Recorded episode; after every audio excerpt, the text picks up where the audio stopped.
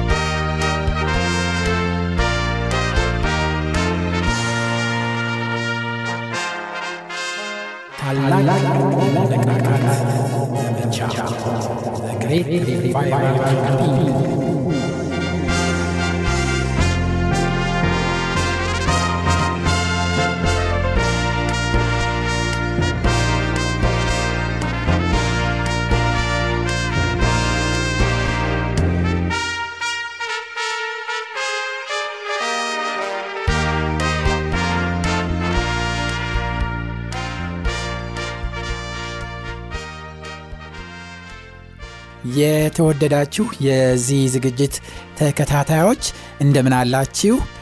ዛሬም ደግሞ ለመጨረሻው ዘመን የሚያዘጋጀንን ጥልቅና ዋና አንገብጋቢ መልእክት ይዤላችሁ ቀርብ ያለሁኝ ባለፉት ጊዜያት አብረን ስንከታተል እንደነበረ ዘመኑን እወቁ የመጨረሻው የምጽሐት ንቅናቄ ታላቅ የመነቃቃት ካምፔን ወይም ዘመቻ በሚል ርዕስ በተከታታይ መልእክቶችን አብረን ሰምተናል እና በእነዚህ መልእክቶች ዘመኑን በደንብ እንድናቅ አንዳንድ ሁኔታዎችን አብረን ተመልክተናል። ይህ ዘመን ያለንበት ዘመን የጌታችን የኢየሱስ ክርስቶስ ምጽአት የሚሆንበት ዘመን እንደሆነ ምልክቶች በሙሉ በዓለም ያሉት ምልክቶች በሙሉ እንደተፈጸሙና እንዳበቁ ተመልክተን ነበረ። በዚህ በመጨረሻው ዘመን ደግሞ በዚህ ዘመን ደግሞ የእግዚአብሔር ሕዝቦች ተዘጋጅተው የኋለኛውን ዝናብ ታላቁን በረከት የሚቀበሉበት ዘመን እንደሆነ። ስለዚህ ለዚህ ዝግጅት ከእንቅልፋቸው መነሳት እንደሚገባቸው። ምክንያቱም አሁን በዚህ እንደምናየው ቤተ ክርስቲያን ጠቅላላ ክርስቲያኖች በሙሉ እንቅልፍ እንቅልፍ ብሏቸዋል ተኝተዋል እና ነገር ግን በሮሜ ምዕራፍ 13 ቁጥር 14 ላይ እንደተመለከት ነው ከእንቅልፍ የምንነቃበት ጊዜው አሁን እንደደረሰ እወቁ የሚለውን መልእክት ስንመለከት ነበረ። እንግዲህ መልእክታችንን በቀጥለን በምንመለከትበት ጊዜ ዘመኑን በደንብ አድርገን ስናውቅ ከእንቅልፍ የምንነቃበት ዘመን መሆኑ እንደገና ታላቅ በረከት እግዚአብሔር አዘጋጅቶ ለልጆቹ ሊሰጥ ደግሞ እየተጠባበቀ መሆኑ እነሱ በንስሐና በንጹህ ፍላጎት በሞቅ ባለ ፍላጎት ወደ አምላካቸው ከተመለሱ ታላቅ የሆነውን በረከት ሰጥቶ የኋለኛውን ዝናብ መንፈስ ቅዱስን አውርዶ በኃይል ሞልቶ ለዚህ ለመጨረሻው የክርስቶስ ኢየሱስ ምጽአት የመጨረሻውን ታላቁን ጩኸት የምንጮህበት ጊዜ መሆኑን ተመልክተን ነበር። ዛሬ ደግሞ ዘመኑን እንወቅ።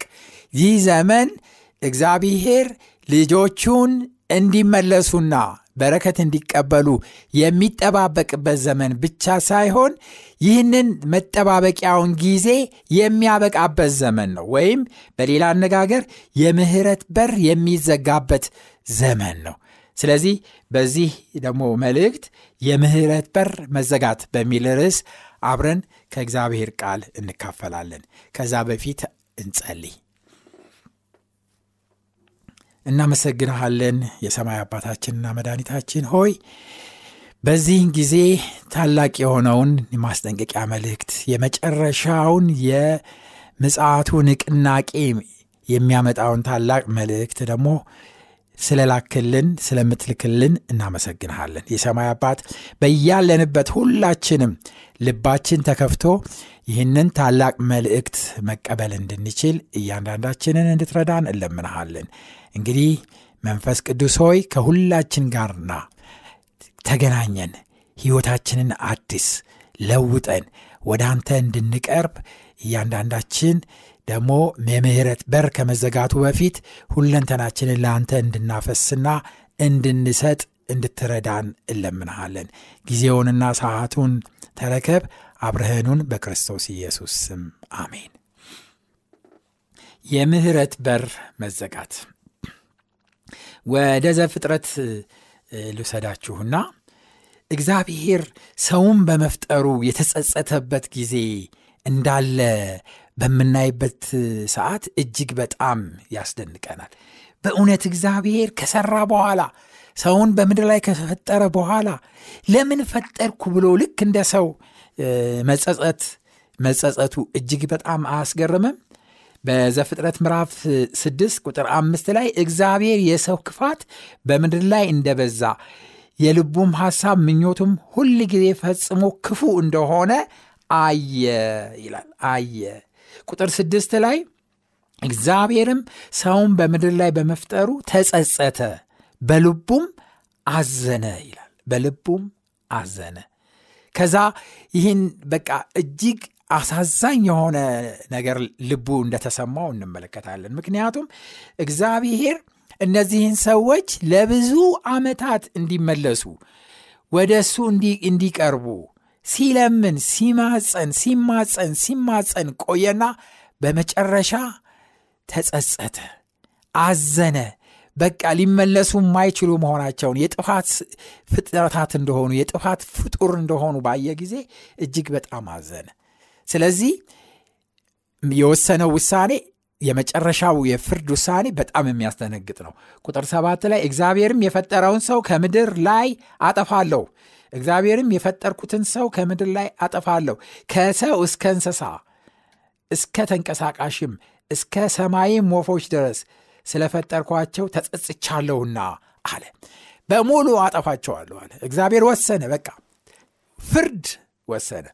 አጠፋለሁ አለ እግዚአብሔር። ይሄ በጣም እጅግ በጣም የሚያስደነግጥ ውሳኔ ነው። እግዚአብሔር ተጸጽቶ በቃ አልፈልጋቸውም ከምድረ ገጽ አጠፋቸዋለሁ ብሎ የመጨረሻውን ፍርድ በዚህ ጊዜ እንደወሰነ እንመለከታለን። ግን ደስ የሚል ነገር እዛ እናያለን። እግዚአብሔር አይኖች እንደ ሌላ እንደ ሰዎች አይደሉም እና አንዳንድ ጊዜ እኛ በቤተሰብ ብዙ ልጆች ነበርንና አንድ ላይ አንዱ ያጠፋና አንዱ ባጠፋው ሁላችንም እንቀጣለንና እግዚአብሔር ይሄ እግዚአብሔር ደግሞ የሚገርም ነው። ብዙሃኑ ወይም ሁሉም አጥፍተዋል። ስለዚህ ሰውን በሙሉ አጠፋለሁ ብሏል። ነገር ግን አንድ ጻድቅ ባገኘ ጊዜ አብሮ ደባልቆ ለማጥፋት እንዳልወሰነ እናያለን። ቁጥር ስምንት ላይ ኖህ ግን ይላል ኖህ ግን በእግዚአብሔር ፊት ሞገስን አገኘ። እግዚአብሔር የተመሰገነ ይሁን። ኖህ ግን በእግዚአብሔር ፊት ሞገስን አገኘ። wow ኖህ ብቻውን አይደለም ሞገስን ያገኘው፣ ኃላፊነቱን በትክክል ተወጧል። ቁጥር አስር ላይ ኖህም ሦስት ልጆቹን ሴምን፣ ካምን፣ ያፌትን ወለደ። ወለደ የሚለው ቃል ለእኔ ሁለት ትርጉም ይሰጠኛል። ወለደ የሚለው ከስጋ እንደወለዳቸው አንዱ ያሳያል። ሌላኛው ደግሞ የሚያሳየው ሀሳብ ምንድን ነው? በመንፈስ የወለዳቸው እንደሆኑ ያሰለጠናቸው እንደሆኑ ያስተማራቸው እንደሆኑ ከታሪኩ መገንዘብ እንችላለን። ወልዷቸዋል፣ በእውነት ወልዷቸዋል። በስጋም ወልዷቸዋል፣ በመንፈስም ወልዷቸዋል። ያውም ቁጥር 11 ላይ ያለውን ሳነብ እንዴት ቻለው እንዴት ቻለው ላለው እና በቁጥር 11 ላይ ምድርም በእግዚአብሔር ፊት ተበላሸች፣ ምድርም ግፍ ተሞላች ነው የሚለው። ተበላሸች በቃ ጠቅላላ ምድር ተበላሸች፣ በእግዚአብሔር ፊት ተበላሸች። እንግዲህ በእግዚአብሔር ፊት ማለት ምን ማለት እንደሆነ ይገባቸዋል። እግዚአብሔር የማያየው እግዚአብሔር የማይደርስበት ቦታ የለም። ሁሉን ያያል። እንግዲህ በእግዚአብሔር ፊት ከተባለ እግዚአብሔር በሚያየው ሁሉ ፊት ማለት ነው እና ምንም ያልተበላሸ ያልተበከለ ነገር የለም። ሁሉም ነገር ተበላሽቷል። በጣም አይደነቅም ኖህ ታዲያ ኖህ በዚህ ብልሹ ዓለም ውስጥ ልጆቹን በስርዓት ማሳደጉ እግዚአብሔርን የሚፈሩ አድርጎ ማሳደጉ የእምነት እንዲኖራቸው አድርጎ ማሳደጉ ኖህ እጅግ በጣም አይደነቅም በጣም ይደነቃል። ሴምን ካምን ያፌትን ልጆቹን እግዚአብሔር የሚፈሩና ልክ እንደሱ እምነት ያላቸው አድርጎ አሰልጥኖ በደንብ አድርጎ ከዚህ ብልሹ ከሆነው ዓለም ውስጥ አድኗቸዋል ይሄ ደግሞ በቀላል የሚሆን አይመስለኝም። ምክንያቱም ዛሬ እንኳን ያለንበት ዓለም ውስጥ ልጆችን ለመግራትና ለማሳደግ እጅግ በጣም ከባድ እንደሆነ እየተመለከት ነው። ነው እና ልጆች የትልልቅ አገልጋይ ልጆች የፓስተሮች ልጆች ከሃዲዎች ሲሆኑ ወደ ዓለም ሲገቡ እያየን ነውና እሱ ግን እንዴት እንደቻለ ይገርመኛል። ይሄ በጣም ጉልበቱን የሚያንበረክክና ወደ እግዚአብሔር እጅግ በጣም የሚቀርብ እንደሆነ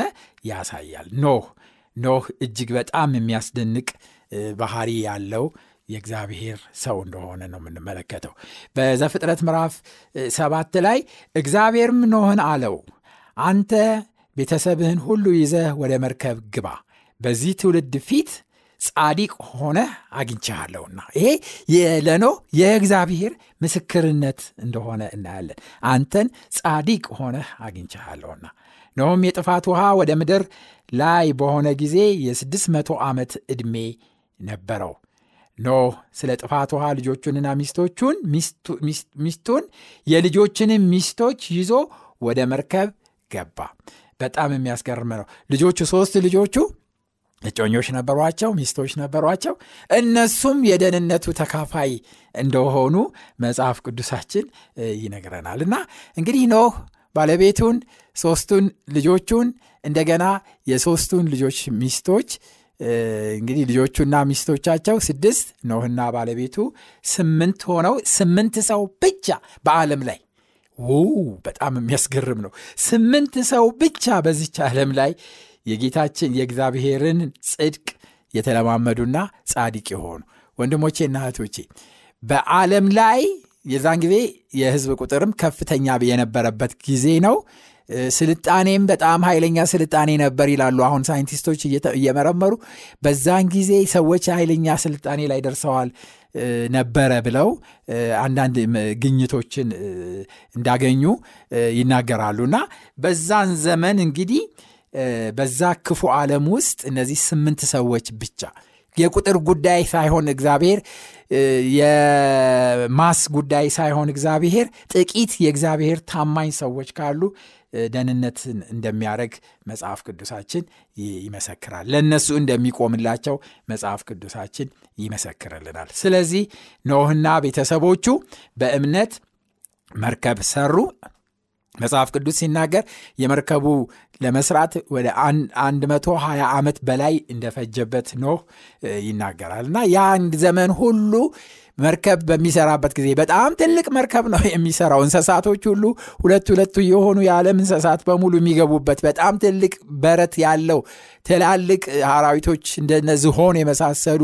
በዛ ዘመንም ያልጠፉ የነበሩ አንዳንድ አራዊቶች ትልልቅ አራዊቶች ከውሃ ጥፋት በኋላ የነበሩ እዛ ውስጥ እንደተጠለሉ ምንም ጥርጥር የለውም። እና በጣም ትልቅ ሂውጅ የሆነ መርከብ ነበር የሰራው። እና 120 ዓመት እንደፈጀበት እናያለን። እና ለዓለም ምስክር ነበር ይሄ መርከብ። ቆሞ ለዓለም ሲሰራ ሳለ ህዝቡ ሁሉ ይህንን እየተመለከተ ይህንን መልእክት እየተመለከተ እምቢ ያለበት ያሾፈበት የቀለደበት ጊዜ እንደነበር እናያለን። ነገር ግን በእግዚአብሔር ላይ መቀለድ ለተወሰነ ጊዜ ሊዘልቅ ይችላል። ግን በቃ የሚባልበት የሚቆምበት ዘመን እንዳለ ምንም ጥርጥር የለውም። ስለዚህ በዘፍጥረት ምዕራፍ 7 ቁጥር 10 ላይ ኖህ ወደ መርከብ ገባ። ከሰባት ቀንም በኋላ የጥፋት ውሃ በምድር ላይ ሆነ ይላል። ኖህ ከገባ በኋላ እግዚአብሔር የመርከቧን በር ዘጋ። ከዘጋት ከተዘጋ የምህረት በር ተዘጋ ማለት ነው። ከእንግዲህ ወዲህ ለመዳን ወደ መርከብ የሚገባ የለም። ያ ሁሉ ዓመት ተጠበቁ። ከዛ በኋላ ሰባት ቀን በሩ ከተዘጋ በኋላ ሰባት ቀን ምንም ለውጥ አልነበረም ስድስት ቀን ያህል በሰባተኛው ቀን ነው ዝናቡ የመጣውና ለስድስት ቀን ያህል ምንም አይነት ለውጥ አልነበረም። እና ያሾፉበት እንደነበረ አንዳንድ በትንቢት መንፈስ ስናነብ እናያለን። እና ሰውዬ እዚህ ውስጥ ገብቶ ይላሉ በመጀመሪያው ቀን ምንም የለም በሁለተኛው ቀን ምንም ነገር የለም በሶስተኛው ቀን ምንም ነገር የለ በቃ ኧረ ውጡ እያሉ ይቀልዱባቸው እንደነበር እንመለከታለን። ነገር ግን አላወቁትም ሰዎች ሁሉ ነገር እንዳለ ነው። ይበሉ ነበር ይጠጡ ነበር ይጋቡ ነበር ያገቡ ነበር። አላወቁትም። የምህረት በር ተዘግቷል። ወንድሞቼና እህቶቼ እኔና እናንተ ዛሬም ደና ነው። ሁኔታዎች አልተለወጡም። ምድርም በዛቢያዋ ላይ እየተሽከረከረች ነው። ሰዎችም ወደ ስራ እየሄዱ እየተመለሱ ነው። ተማሪዎችም እየተማሩ ነው። ሁኔታዎች ሁሉ እንደነበሩ ናቸው። ብለን እያልን ሳለ ድንገት የምህረት በር ሊዘጋ እንደሚችል ማወቅ ይኖርብናል። ምክንያቱም ይህንን ሁኔታ አንስቶ ጌታችን ኢየሱስ ክርስቶስ በማቴዎስ ወንጌል ምዕራፍ 24 ቁጥር 37 ላይ የኖ ዘመን እንደነበረ የሰው ልጅም መምጣት እንዲሁ ይሆናልና ብሎ ይናገራል። እና ቁጥር 38 ደግሞ ማቴዎስ ምዕራፍ 24 ቁጥር 38 በዚያን ወራት ከጥፋት ውሃ በፊት ኖህ ወደ መርከብ እስኪገባበት ቀን ድረስ ሲበሉና ሲጠጡ ሲጋቡና ሲያጋቡ እንደነበሩ ይላል እንደነበሩ ይላል። ወደ ሉቃስ ምዕራፍ 17 ቁጥር 27 ላይ ስትሄዱ ኖህ ወደ መርከብ እስከገባበት ቀን ድረስ ይበሉና ይጠጡ ያጋቡና ይጋቡም ነበረ። የጥፋት ውሃ መጣ ሁሉንም አጠፋ። ድንገት መጣባቸው ነው የሚለው። ድንገት መጣባቸው። ሰላም ነው ሲሉ ምንም የተለወጠ ነገር የለም እያሉ ባሉበት ጊዜ ድንገት መጣባቸው ነው የሚለው። እና ወንድሞቼና እህቶቼ መጽሐፍ ቅዱስ እንደዚህ ነው የሚለው። አንደኛ ጴጥሮስ ምዕራፍ 4 ቁጥር 17 ፍርድ ከእግዚአብሔር ቤት ተነስቶ የሚጀምርበት ጊዜ ደርሷልና አስቀድሞ በእኛ የሚጀምር ከሆነ ለእግዚአብሔር ወንጌል የማይታዘዙት መጨረሻ ምን ይሆን? ይላል ምን ይሆን? ወንድሞቼና እህቶቼ ፍርድ የሚጀምረው በሰማነው በእኛ ነው የሚጀምረው በእኛ በቤቱ ነው የሚጀምረው በውጭ አይጀምርም። እነሱ ገና የኋለኛው ዝናብ የሚወርድላቸው ከእኛ መካከል የተመረጡት ሰብከውላቸው ከዛ በኋላ ነው ፍርድ የሚሆነው። አሁን ግን እኛን ነው የሚለየው። የተዘጋጀነውንና ያልተዘጋጀነውን በቤቱ ያለነውን እግዚአብሔር ይለያል ባለፉት ትናንትና እንደተመለከት ነው ያትማቸዋል የተዘጋጁትን ያዘጋጃቸዋል የተዘጋጁትን። ስለዚህ ፍርድ የሚጀምረው በውጭ ነው ገና ይሄ ያላመነ ህዝብ ይፈረድበታል ምናምን ብለን አንጠብቅ። አሁን በእኛ ነው የሚጀምረው። ሳናውቀው እግዚአብሔር ለእሱ የሆኑትን ይለያል ለእርሱ ያልሆኑትን ደግሞ ያስወግዳቸዋል። ለእሱ የሆኑትን መንፈሱን ይሰጣቸዋል ለእሱ ያልሆኑትን መንፈሱን ከላያቸው ላይ ይወስዳል። ስለዚህ ዛሬ እንወቅ ፍርድ በእኛ ባመንነው ነው የሚጀምረው። ይሄ በጣም በጣም ዋነኛ ጉዳይ ነው እንዳትረሱት። አንደኛ ጴጥሮስ ምዕራፍ 4 ቁጥር 17 ነው እንደዛ የሚለው። ስለዚህ ወንድሞቼ ናቶቼ ጴጥሮስ ያስጠነቅቃል ያስጠነቅቃል በጣም አድርጎ ያስጠነቅቃል። እውነትን ካወቅን በኋላ አውቀን ወደኋላ እንዳናፈገፍግ በጣም አድርጎ ያስጠነቅቀናል በሁለተኛ ጴጥሮስ ምዕራፍ 2 ቁጥር 19 ላይ ራሳቸው የጥፋት ባሮች ሆነው አርነት ትወጣላችሁ እያሉ ተስፋ ይሰጧቸዋል። ሰው ለተሸነፈበት ለእርሱ ተገዝቶ ባሪያ ነውና። ቁጥር 20 ላይ በጌታችንና በመድኃኒታችን በኢየሱስ ክርስቶስ እውቀት ከዓለም እርኩሰት ካመለጡ በኋላ ዳግመኛ በእርሷ ተጠላልፈው የተሸነፉ ቢሆኑ ከፊተኛው ኑሯቸው ይልቅ የኋለኛው የባሰ ይሆናል ይላል። የባሰ ይሆናል ይላል። ወረድ ብለን ቁጥር 22 ላይ ሁለተኛ ጴጥሮስ ምዕራፍ 2 ቁጥር 22 ላይ ውሻ ወደ ትፋቱ ይመለሳል። ደግሞም የታጠበች ሪያ በጭቃ ለመንከባለል ትመለሳለች እንደሚባል እውነተኞች ምሳሌዎች ሆኑባቸው ይላል። እና ወደ ትፋቱ ወደ እሪያ እንደሚመለስ ሪያ ወደ ጭቃ እንደሚመለስ እንዳንመለስ ጸንተን ክርስትናን ከያዝን በኋላ ዓለም እንዳያታልለን በዓለም ከንቱ ነገር እንዳንጠላለፍ እጅግ በጣም አድርጎ ያሳስበናል። ወንድሞቼና እህቶቼ እኛ የምናምነው መጽሐፍ ቅዱስ እንደሚያስተምር ነው መጽሐፍ ቅዱስ የሚያስተምር አንድ ጊዜ የዳነ ሁል ጊዜ ዳነ አይልም። እስከ መጨረሻው የሚጸና እርሱ የህይወት አክሊል ይቀዳጃል ነው የሚለው። እስከ መጨረሻው መጽናት ይኖርብናል። የበለጠ መጨመር በቅድስና ላይ ቅድስና መጨመር ይኖርብናል። የሰማይ አባት ይረዳናል እኛ በፊቱ በቀረብን ቁጥር ሕይወታችን እየተቀደሰ መልካም ምሳሌዎች እየሆን እንሄዳለን። በዓለም ውስጥ እንደገና አንጨማለቅም። በኢንተርኔት፣ በፌስቡክ፣ በተለያዩ ነገሮች አንተሳሰርም። እዛ ውስጥ ገብተን በዘረኝነት፣ በከንቱነት፣ በወገነኝነት፣ በዓለማዊነት እና በከንቱ ነገር አንያዝም። ከዛ ልንወጣ ያስፈልገናል። ወንድሞቼና እህቶቼ ለከንቱ ነገር ይህንን ታላቅ የሆነውን የክርስቶስን የተሰጠንን ብኩርና ልንሸጠው አይገባም። ኢሳው እንደዛ ነው ያደረገው። በዕብራውያን ምዕራፍ 12 ቁጥር 16 ላይ ወይስ ለአንድ መብል በኩርነቱን እንደሸጠ እንደ ኢሳው ለዚህ ዓለም የሚመች ሰው እንዳትሆኑ ተጠንቀቁ ይለናል። ተጠንቀቁ ይለናል። ኢሳው ለአንድ ምግብ የዛች ጊዜ በቃ ቢታገስ እኮ ቢታገስና ቢያሳልፋት ለዛች ለአንድ መብልስ ብሎ ለዛች ለምስር ወጥ ብሎ ብኩርናውንና ስልጣኑን ሁሉ ለወንድሙ አሳልፎ እንደሰጠ በቁጥር 17 ላይ ምን ይላል? ዕብራውያን ምዕራፍ 12 ቁጥር 17 ከዚያም በኋላ እንኳን በረከቱን ሊወርስ በወደደ ጊዜ እንደ ተጣለ ታውቃላችሁና በእንባ ተክቶ ምንም ቢፈልገው ለንስሐ ስፍራ አላገኘምና ይላል እና በቃ ቢያለቅስ እንኳን ሊያገኘው አልቻለም። አንድ ጊዜ ከጣለው በኋላ ቢያለቅስ እንኳን ሊያገኘው አልቻለም። ወንድሞቼ እናቶቼ ከዚህ እግዚአብሔር ይሰውረን። ይሁዳም ሦስት ዓመት ተኩል ከክርስቶስ ጋር የተመላለሰ ታላላቅ ታምራትን ያደረገም ያየም ይሁዳ ነገር ግን ክብሩን ለማይረባ ለዛች ለሰላሳ ብር ብሎ ጌታውን አሳልፎ እንደሸጠ እንመለከታለን እና ይሄ በጣም አድርጎ የሚያሳዝን ገጠመኝ እንደሆነ እናያለን። ክርስቶስም ደግሞ እንደዚህ ይለናል። ከወጣም በኋላ ለሚጠፉ ሰዎች ክርስቶስን ካወቁ በኋላ እንደገና ወደኋላ ለሚያፈገፍጉ ሰዎች በጣም በጣም በጣም ነው የሚያዝነው አምላካችን እና በሉቃስ ወንጌል ምዕራፍ 17 ቁጥር 32 ላይ የሎጥን ሚስት አስቧት ይላል።